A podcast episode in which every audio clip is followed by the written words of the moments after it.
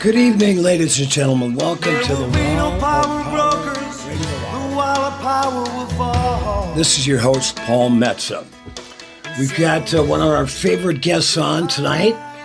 We call these episodes Checkpoint Charlie. We're nearing a, nearly a dozen of them with the esteemed Charlie Pierce, a writer, blogger, a really smart guy. He's going to tell us what's going on in the nation and around the world.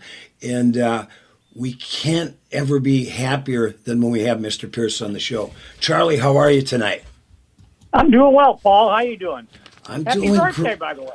Thank you very much. I'm uh, 68 years old, but truthfully, I still have the body of a 67 year old. Oh man, you're a youngster. Well, it seems when I was thinking about it, every time when I've grown up, my grandpa always seemed to be 68 years old, and now I'm his age. But uh, it beats the alternative, right? As near as I can tell, I haven't heard, I never heard anybody say otherwise.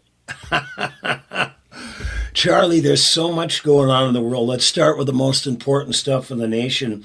What's up with this Sarah Huckabee Sanders podium?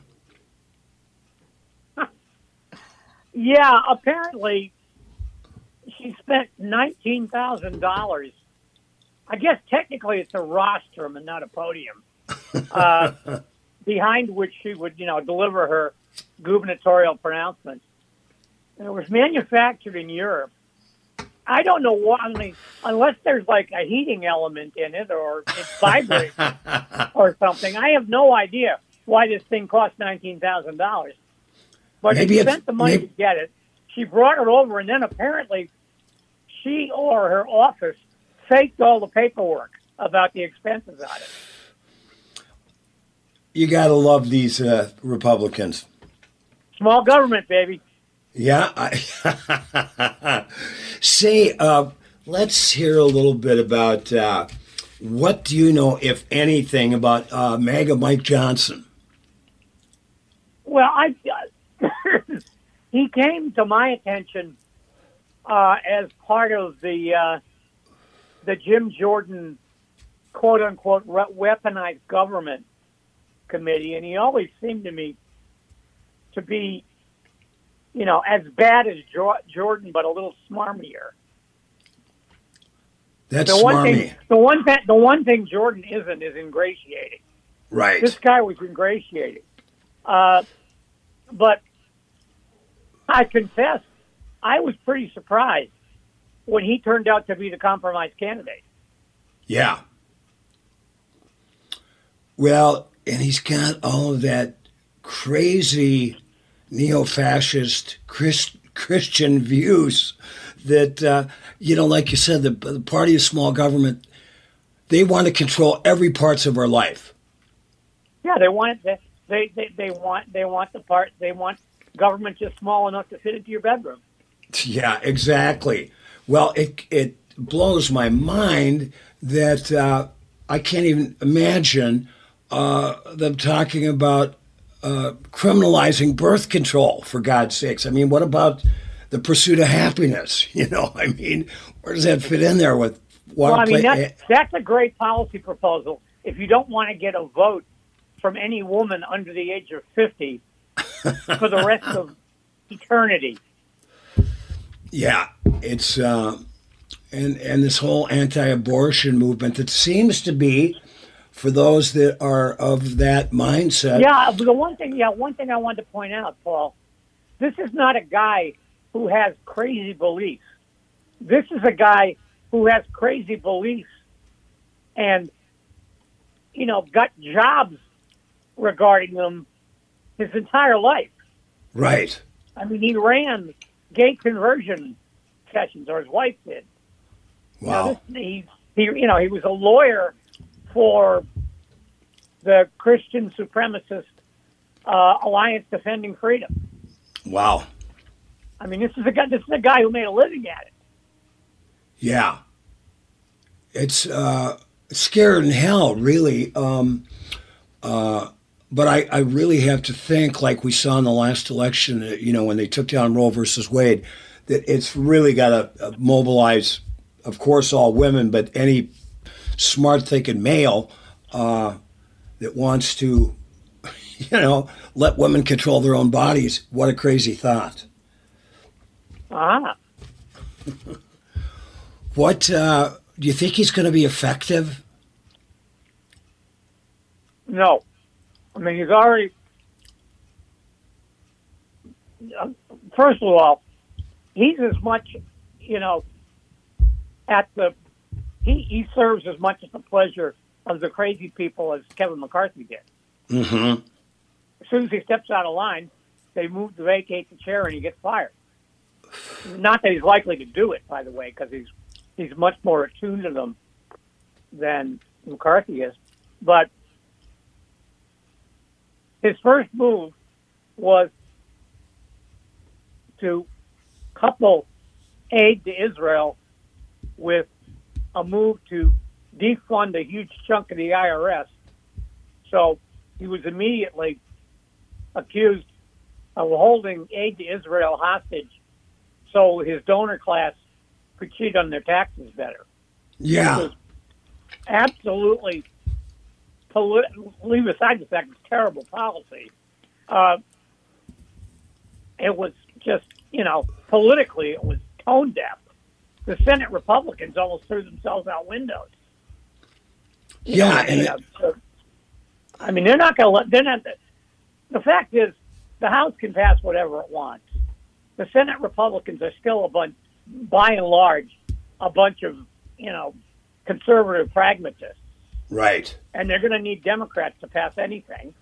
And you know, Chuck Schumer's not going to let you know that kind of thing go through. The, the president won't sign it. Absolutely. What about uh, this uh, upcoming government shutdown? I don't know where they're going to go with that. Uh, you know, that may be the first test of whether or not he's willing to buck the people who put him in the job. Hmm You know, uh, looking across the pol- political spectrum, I uh, uh, read a quote by uh, tail gunner Ted Cruz, as I believe you refer to him, and uh, uh, he said, you know, after uh, what went on, you know, what went on in in Gaza and Israel, he said they're coming to get us next, and it's like Ted, they just got us in Lewiston. I mean, it, it's. Uh, I feel like um, this world we're living in with this prolifer- proliferation of handguns and automatic weapons. I feel like we're all the Soprano family in that very last scene of The Sopranos. You never know who's going to walk in the door and cause you harm. Well, I mean, I would think, Paul, I would think someone like you who gets up and, and performs in public. I mean, it's got to be a very strange time to be doing that. You don't know who in the audience is packing. yeah, well, that. I don't know what the law. I don't know what the gun laws in Minnesota are like, but Well, you know, it's like kidding where you want to get a gun, you're going to get a gun. Um, but it's a guy that has made a bit of a living singing protest music. Christ Almighty, it, it crosses my mind every now and then. Um, you know, they were. Uh, I was reading a piece by the great uh, uh, musician Al Kooper, and uh, and and and other folkies around the time after the Kennedy assassination. Uh, God, and I hate to, even, hate hate to even put this thought into the universe, but that everybody was worried that Bob Dylan was going to get assassinated. And uh, Christ, these days it's like I well, I mean, even. those s- were the days where he was. Go- those were the days where he was going down to Mississippi, singing on the back of pickup trucks. Yeah. With the great Pete Seeger. Uh, I mean, And- I mean that that was. I mean, you say what you will, say what you will about Bob. That took a lot of guts back then. yeah. Well, he was. Uh, I, I spent a really amazing couple of days with Bob Johnston, who produced Blonde on Blonde, uh, uh, Sounds of Silence, uh, Leonard Cohen, Johnny Cash at Folsom Prison, and I was going to do a project with him that didn't didn't go through.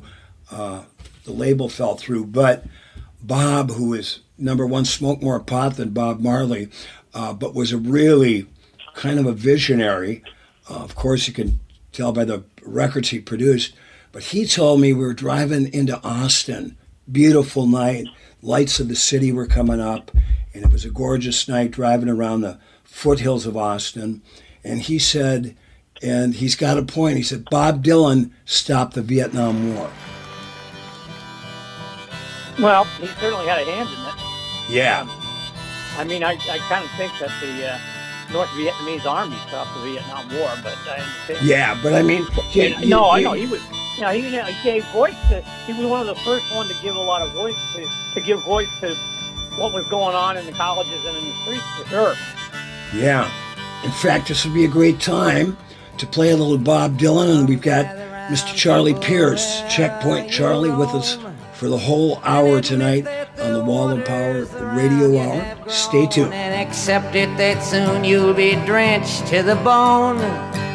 If your time to you is worth saving, then you better start swimming or you'll sink like a stone. For the times they are a changing.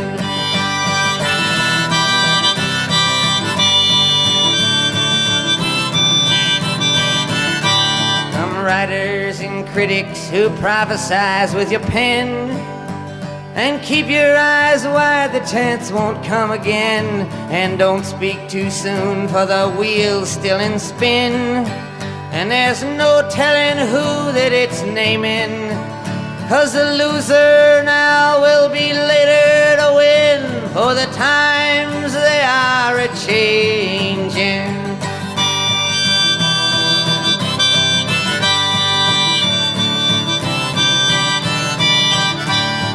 Senators, congressmen, please heed the call. Don't stand in the doorway, don't block up the hall, for he that gets hurt will be he who has stalled. The battle outside raging will soon shake your windows and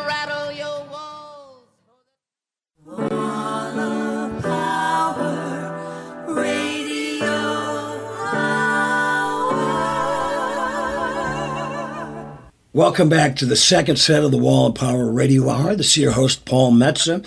My guest for the whole show tonight, we're always honored to have Mr. Charlie Pierce. And uh, we're going to talk about a wide range of stuff.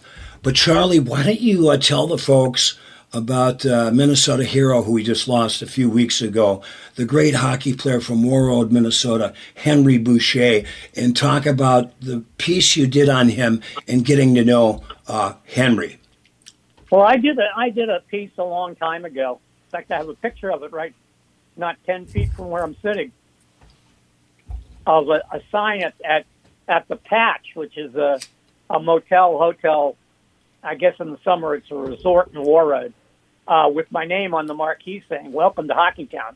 Nice. Uh, I went up there and I wrote about Warroad and hockey, and of course, Henry was one of the legendary stars. In fact, I interviewed not only him, but I interviewed his son, who was playing for uh, for uh, Warroad High School at the time, and he was just a wonderful man. I mean, you know, he went out, he was enormously successful, won an Olympic silver medal, played in the NHL, uh, and eventually came home and worked with, you know, the, his his family and friends in the Ojibwe Nation. Uh, you know, basically giving back to the community.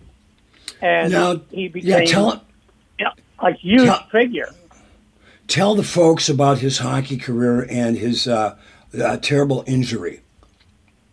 Well, yeah, he, uh, you know, first of all, he the le- the legend began when he took Warroad to the Minnesota State tur- tournament finals uh, against Edina, which had not they hadn't they hadn't like divided up the Minnesota hockey tournament yet, and, they, and Edina was one high school. So you're talking about a small school from the very northern part of Minnesota against a wealthy suburban high school team, you know, from a very wealthy suburb, and they played this this epic game. They played. They wound up. I I, I can't remember the details offhand, but I know that they played into two overtimes, and in the second overtime, Warroad hit the pipe twice. Oh, Medina wow. wound up winning the game. Henry was the reason Warroad was there. Uh, he was the only reason that carried that team. Anyway, so he goes to the NHL, and uh, he plays. You know, as I said, he played for the Red Wings. Uh, he played for the North Stars, uh, and uh, he uh, and came. Uh, I think he played in the WHA too, actually, but I'm not sure. Uh, he uh, got in a, uh, a a high sticking fight in 1975 with a guy named Dave Forbes from the Boston Bruins, uh, and he cracked a bone around one of his eyes and and actually ruined his eye forever. Wow. Uh, and Forbes actually was taken to court for aggra- aggravated assault, but the jury hung, so there was no decision. But that was pretty much uh, the end of Henry's career. I uh, And he went I- through, you know, he went through a through a rough time.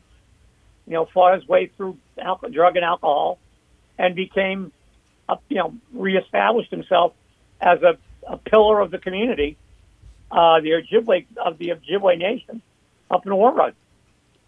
yeah, just uh, a, a true Minnesota legend. I knew a uh, cousin of his who used to come and see me play back when I had a weekly gig at a place called Shaw's Bar in uh, Northeast Minneapolis, and I always wanted to get a hold of uh, uh, Henry, and he was going to set it up. Never got around to doing it, and then I moved and everything, so things got a little confusing.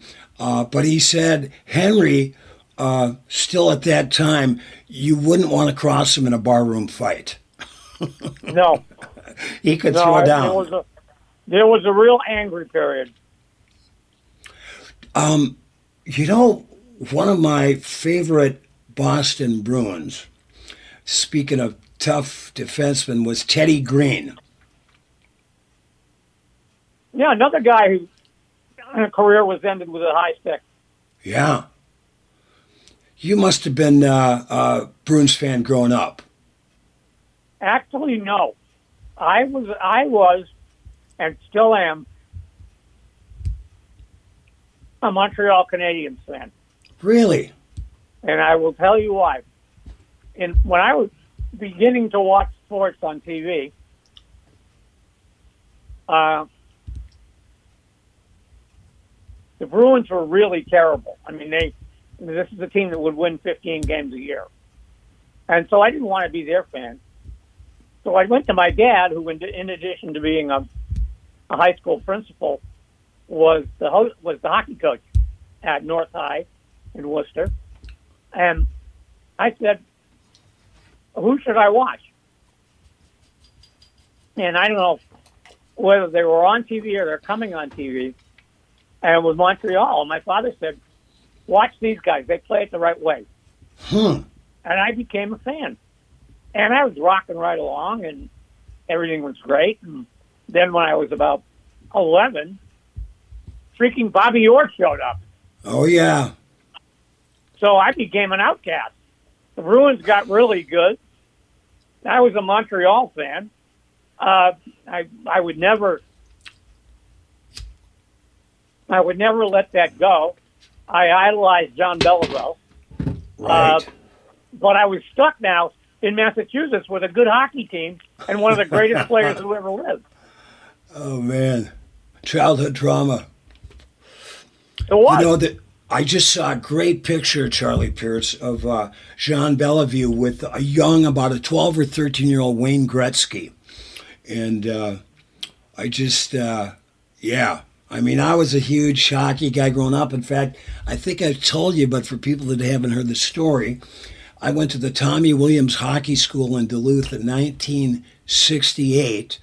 And I believe it was Bobby Orr's I want to say it was his rookie year.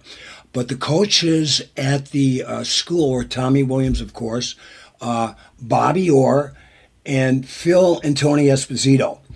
Um, and uh, I got my picture on the front page of the sports section, shaking hands with Bobby Orr. It's one of my, my most cherished photos. Where was this? It was in uh, at the Duluth Arena, Duluth, Minnesota. Tommy Williams was, I, I think he played. He was the only American in the NHL for a while. Yeah, and he was a he was a Duluth native. So he had a, a two or three years of his hockey camp, and uh, so in fact, I went to uh, hockey camp with Phil Haney, who ended up on the uh, 1980s uh, Olympic hockey team, and uh, and and others. But um, yeah, it was uh, really a charge. And then that and then if that wasn't, do you remember what year Bobby Orr? What what year was his rookie year? Was it 68? I no no, it was 66 or 67. I forget. Yeah, I think maybe more like 67. But anyway, that year, Bobby went out and just tore it up. I think he was like, as a defenseman, he was the third highest scorer in the league. It was incredible. Well, that was, know. I mean, that was the, you know, he was, he, he revolutionized his sport as much as anybody ever has. And uh, and I guess he's a, a a really good sports agent now or was anyway. Yeah, well, I think he's retired at this point, but yeah, uh, you know, he, um, you know, he, he he was, you know, the victim of one of the most monumental, you know, scams by an agent uh, of a player ever. When he, you know, he was tied up with that crook Alan Eagleson, who had who arranged at one point to be both labor and management uh, in the NHL and right. you know, for a while, Canada and the United States were fighting over who was going to get to prosecute him first. And of course, he robbed the Bruins offered or through Eagleson uh, a, an ownership stake in the franchise, which in the 1970s was unheard of in sports. Right. Eagleson never told Bobby about it and cut the deal, moving Bobby to, to Chicago without wow. ever telling him about. It. Wow, unbelievable! I mean, it was it was awful. But that's part of the reason he got into representing players is because he had had a really bad experience. Hmm. Uh, yeah, I uh, talked to a buddy of mine who's out in Boston actually, and, and he said uh, after Bobby retired, there was some sporting event, and he drove uh, Bobby and from the uh, the airport, he said he couldn't have been a nicer guy, which is exactly how you want your heroes to be, right? Yeah, it was, it was funny. One time, uh, Bob Lobel, who was a, he was like the king sportscaster in Boston for about 20 years. He used to do a Sunday night, like, interview show. And one night, he had Ted Williams, Larry Bird, and Bobby Orr. Wow. On the set and you know, obviously, Ted Williams takes all the took all the oxygen out of the room anytime he sat there. Sure. And Larry was Larry was you know beginning to open up a great deal, but Bobby was just this guy at the end of the you know at the end of the of the row of seat of the panel, and it was like you know he was just a guy sitting there. Hmm. Until unless you knew who he was, and of course excuse me, Bird always said that before the game, when they were lined up for the national anthem, he would look at Orr's retired number in the rafters. Huh. And that's how he would focus before every game. Wow. Great story. You know, I was reading a uh, autobiography of Daniel Lanois, the producer who uh, did Time Out of Mind by Bob Dylan, a lot of U2 big records, Peter Gabriel, and more. And when he was coming up, yeah, but he couldn't uh, get he couldn't get Blind Willie McTell on Infidels. hard, hard as he tried. That was actually Mark Knopfler, but yeah, I'm sure Mark's still kicking himself, and he asked for that. But but Lanois said he used to have a duo with his brother, and they were you know he's from Canada and they were growing up. Uh, that Bobby Orr had a series of restaurants and bars that had music, and Lanois played that uh, played that circuit, and I always thought that uh, I, I, I like when my world my Boy, worlds collide like that. I was going to say that's a world's in collision moment. Let's listen to little Daniel Lanois, and then we'll be back. One more set with the great Charlie Pierce with our continuing epic series of interviews with him called Checkpoint Charlie. Stay tuned. Oh, oh, deep water.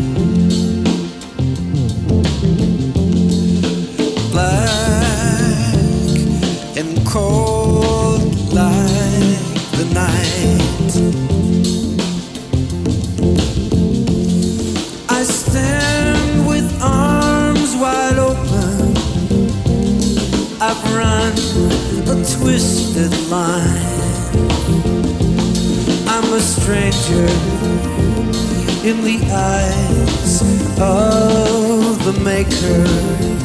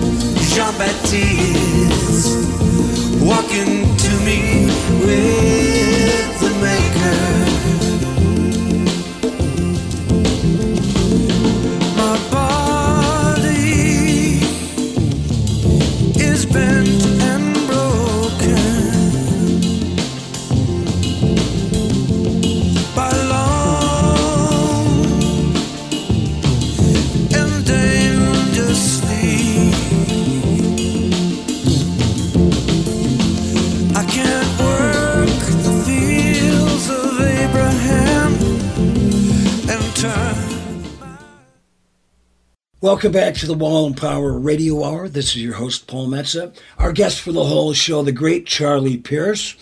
And uh, uh, it's always fun to check in with Checkpoint Charlie.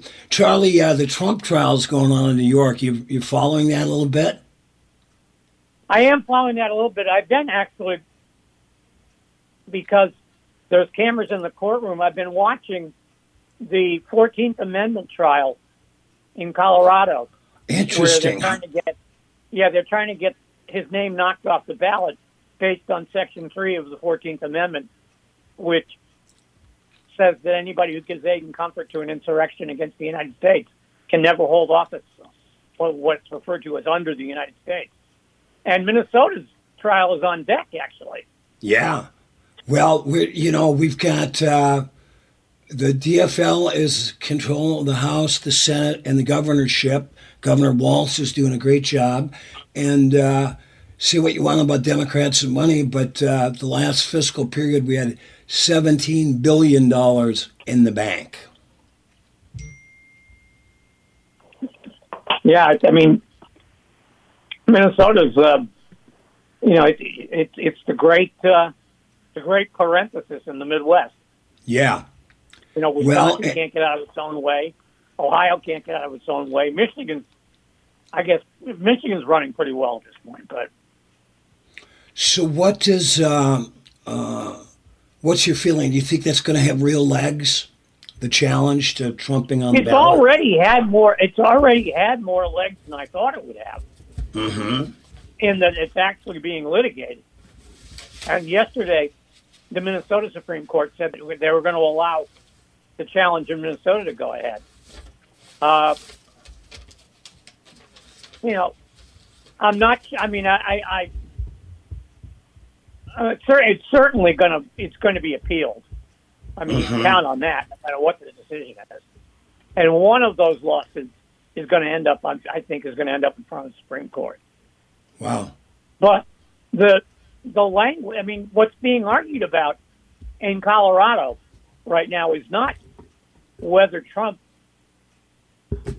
incited violence. It's whether or not you can legitimately call it an insurrection. Mm-hmm. uh, which which to me seems like a very narrow ground to fight on. But as I said, it's already gotten further than I thought it would. Well, from what I saw, it sure looked like an insurrection to me. you know, they didn't Yeah, look I like. mean, I mean, if, you know, if I you know, have, if I'd have seen it in a Hollywood movie, I would have assumed it was, you know, was, you know, a movie about a, ri- a riot's coup, coup d'état. yeah, yeah. And I'm certain they- it felt like that with with people who were in the, uh, uh, on the grounds. you know, people who were in the building. Yeah.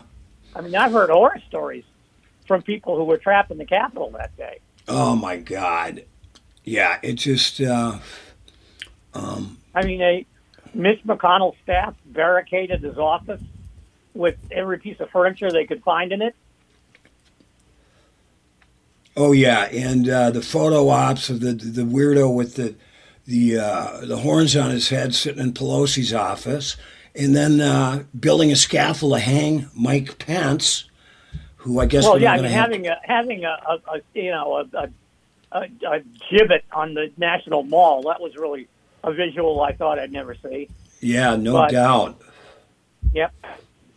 On the upside, Charlie, uh, a friend of mine is just out in D.C. now as we speak. Have you spent a lot of time in D.C. over the years with your different uh, writing assignments? Oh yeah. Oh yeah, absolutely. Have you ever been I to a go down place? two three times. I go down two three times a year, depending on the news. Do you- have you ever been to a place called the Monocle, the bar restaurant? It's not too Yeah, far it's right from. down about halfway down Capitol Hill towards Union Station. I uh, I was there years ago. I played at the Million Mom March with my at the invite of my buddy Josh Horwitz, who was the um, executive director of the Coalition Stop Gun Violence. And so we went to the Monocle to hang out. Henry Hyde was having dinner. Uh, Kay Bailey Hutchison cut into the men's room line because there was too many. Uh, the, line was too long in the women's room, but it's it was incredible. The pictures on the wall. There's a lot of pictures of John Tower, right? And uh, he used and I John, believe John, was- John, John, was a John was a good one for the bending of the wrist, apparently. tell people that that might be a little too young about about uh, Mr. Tower. Well, he was a, a very prominent uh, senator uh, from Texas, uh, very very hawkish on defense, and he almost became Secretary of Defense. Except people started mentioning that, you know, John liked to get seriously lit before noon. You know, I uh, When there was a lot of that, by the way, in the Yeah. you know in, in the in the in the fifties and sixties. Well, Uh, I couldn't. There was a lot well, of there was a lot of whiskey I was. Uh, flowing through flowing through our democracy back then. I had a uh, great gig uh, three and a half years at a place called Nye's Polonaise, which is great steak and martini joint uh, in northeast Minneapolis, and it was actually a union bar. Uh, everybody was uh, making union wage, cooks, bartenders, swampers, and the rest. And uh, I that's where I encountered a real martini for the first time. And I'm still a big Aha. fan. Straight up vodka, straight up dry, one olive, shaken, not stirred. But I couldn't believe, because it was right around that time or right before, that they got rid of the three martini exemption at lunch. I'm going, who the hell can drink three martinis at lunch and go back to work? That that was something I never understood, Paul, and I'm glad I hear you say that because I thought I was just a I thought I was just a wimp. My maximum on martinis is one, maybe. Yeah, First of all, Well- you don't drink it while it's cold, it tastes like lighter fluid, yeah, exactly. and I can't It's- I can't just I cannot just fire one down. Yeah. Well, they, uh, you know what they say about martinis? Uh, they're like uh, breasts. Two are perfect. Uh, three's too many. And you know what they say about uh, a perfect martini should conjure images of Greta Garbo skinny dipping in an Arctic lake. invented by a guy named Martinez That's in a nice. 18... That's a nice image. I can conjure that up actually yeah. without a martini. I can. and then- I can. In fact, I'm conjuring it right now. And I think uh, FDR's motto was four martinis and a treaty. Well, yeah, he would. I mean, apparently, he would like he would shake them up for anybody who came in the Oval Office. if you came at the right kind, if you came at the right kind of day, you know, there are, you know, those. I, I learned this very young when I was a young political writer in Massachusetts. Those old wasps, those old old line New England types, Yeah. they all had hor- they all had hollow legs. yeah. They they, they they they didn't they didn't like pickle they didn't like pickle themselves. They just they you know they just ran on a, a steady flow of you know sh- you know martinis or sherry or whatever. The good old days, as we call them. Charlie, let me ask you this. When you're in D.C., when you get a chance to sightsee, I know you're a busy guy, where do you like to go out there? I'm sorry, ask me that again. I was I was momentarily distracted by Greta Garbo skinny dipping. Who wouldn't be? I said, when you go to, when you get time in D.C., when you're not working, when you're not on the beat, uh, where do you like to go? Do you like to get to the Well, museums? I mean, I, I'm, I'm, I'm a very big, I'm a very big museum guy, and of course, the museum heaven.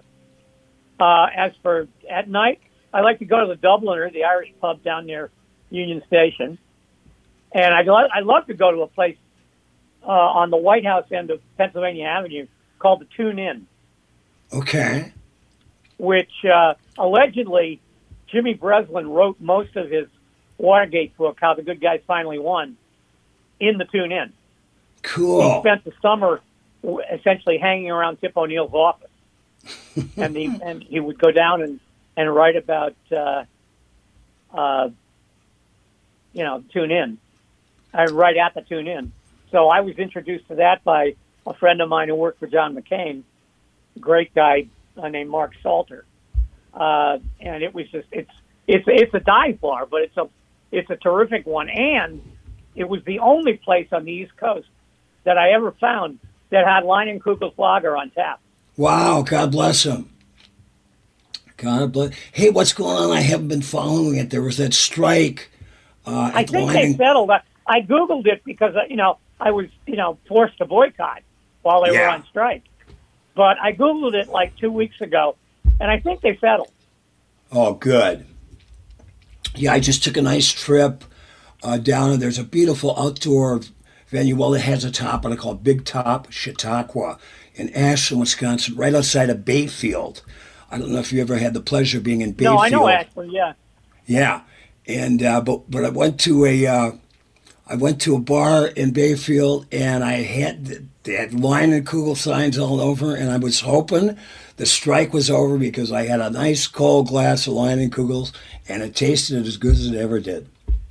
you know that's I mean the the lager which they refuse to sell around the country is still my favorite American beer. Mm hmm I mean, Although they- it's the they- perfect they- blend. It's the perfect blend of of tasty and you know thirst quenching. Yeah, and they can uh, discontinue Summer Shandy any moment, and I won't be sad. Yeah, that's. all. I mean, I don't mind the I don't mind the red that much if I have to, you know, if I'm stuck without anything else. And the Christmas beer is generally pretty good, although Yeah. a little bit heavy for my taste. But I did have the shandy, all of the shandies, all of the the the the beer with fruit, you know, the smoothie beers. I'm not I'm not big on those. Yeah, me neither. I'm not a big cider guy either, alcoholic cider, not for me. I was getting my car fixed in Superior, Wisconsin, which uh, we we refer to as Soup. Town. And uh, uh, I was talking to the guy, Lifer grew up, and his dad grew up running this car shop in Superior. He said at one time, Superior, Wisconsin, God, it would have been maybe a town of 25,000 back then, had 125 bars. Wow, that was I mean, that's very Wisconsin. It's That's like, like- I, I, I was googling the other day. My father, after the war, was during the occupation in Japan was a port director in a town called Niigata, which is on the northwest side of Japan, facing China and Korea. And I just Googled. I, I mean, I've, I'm interested in going there. He always said he wanted to go back and never did, so I feel kind of obligated. But I looked it up, and it is apparently the sake capital of Japan. there are nine. Literally, there are ninety distilleries Wow. in and around Niigata making their own kind of sake. That's a lot of sake, man. And if you've never run into sake in your travel, believe Oh, I me, have. it's it's an adult dose. I uh, I had uh, I had my first shot of sake in People's Park in Berkeley. Uh, I don't know who was which one of my buddies was running with a flask of that, but yes, I'm very familiar with the with the uh, with that particular uh, liquid. Charlie Pierce, tell us before you go. Number one, thanks so much uh, for being on the Wall Power Radio Hour. What can we Americans, especially us progressives out there, or long-suffering progressives, what can we look forward to? Where's the bright light here at the end of the road? Uh, I think, you know, you know, you keep your head down and keep working. Don't don't look for the light. You know, if you work hard enough, you'll find yourself in the light anyway. That's a beautiful way to end this uh, episode of Checkpoint Charlie and the Wall of Power Radio Hour. Charlie, you have a great rest of the weekend, and uh, as always, thank you so much for your time. Hey, uh, Paul, you know me. I I I love I love the idea of your listenership. well, I we get ha- out there. I haven't I haven't been, I haven't been to the Upper Midwest in too long. Well, you get uh, get, get that buddy Popovich out here. I want to hear the, the real story about the hookers and the fire in, Matt, in Madison. well, yeah, we'll we get- were uh, we were heroes that night. We could be heroes. we could be heroes just for one day. Oh, fantastic, Charlie! Thank you so much, man. You're you're always a, a joy. Take care, man. Take care. Okay, you too. Bye bye. Thanks for listening to the Wall of Power Radio Hour. This show is produced by Paul Metsa, engineered by Patrick Lilia. I've got a big show coming up, 25th anniversary of Paul Metsa and Sonny Earl. They've called us Brownie McGhee and Sonny Terry meets the White Stripes, December 20th at the Dakota Jazz Club in downtown Minneapolis. My book, Blood in the Tracks, the Minnesota musicians behind Dylan's masterpiece, is for sale at fire bookstores everywhere. And like my dad used to tell me, remember to be kind and make someone happy.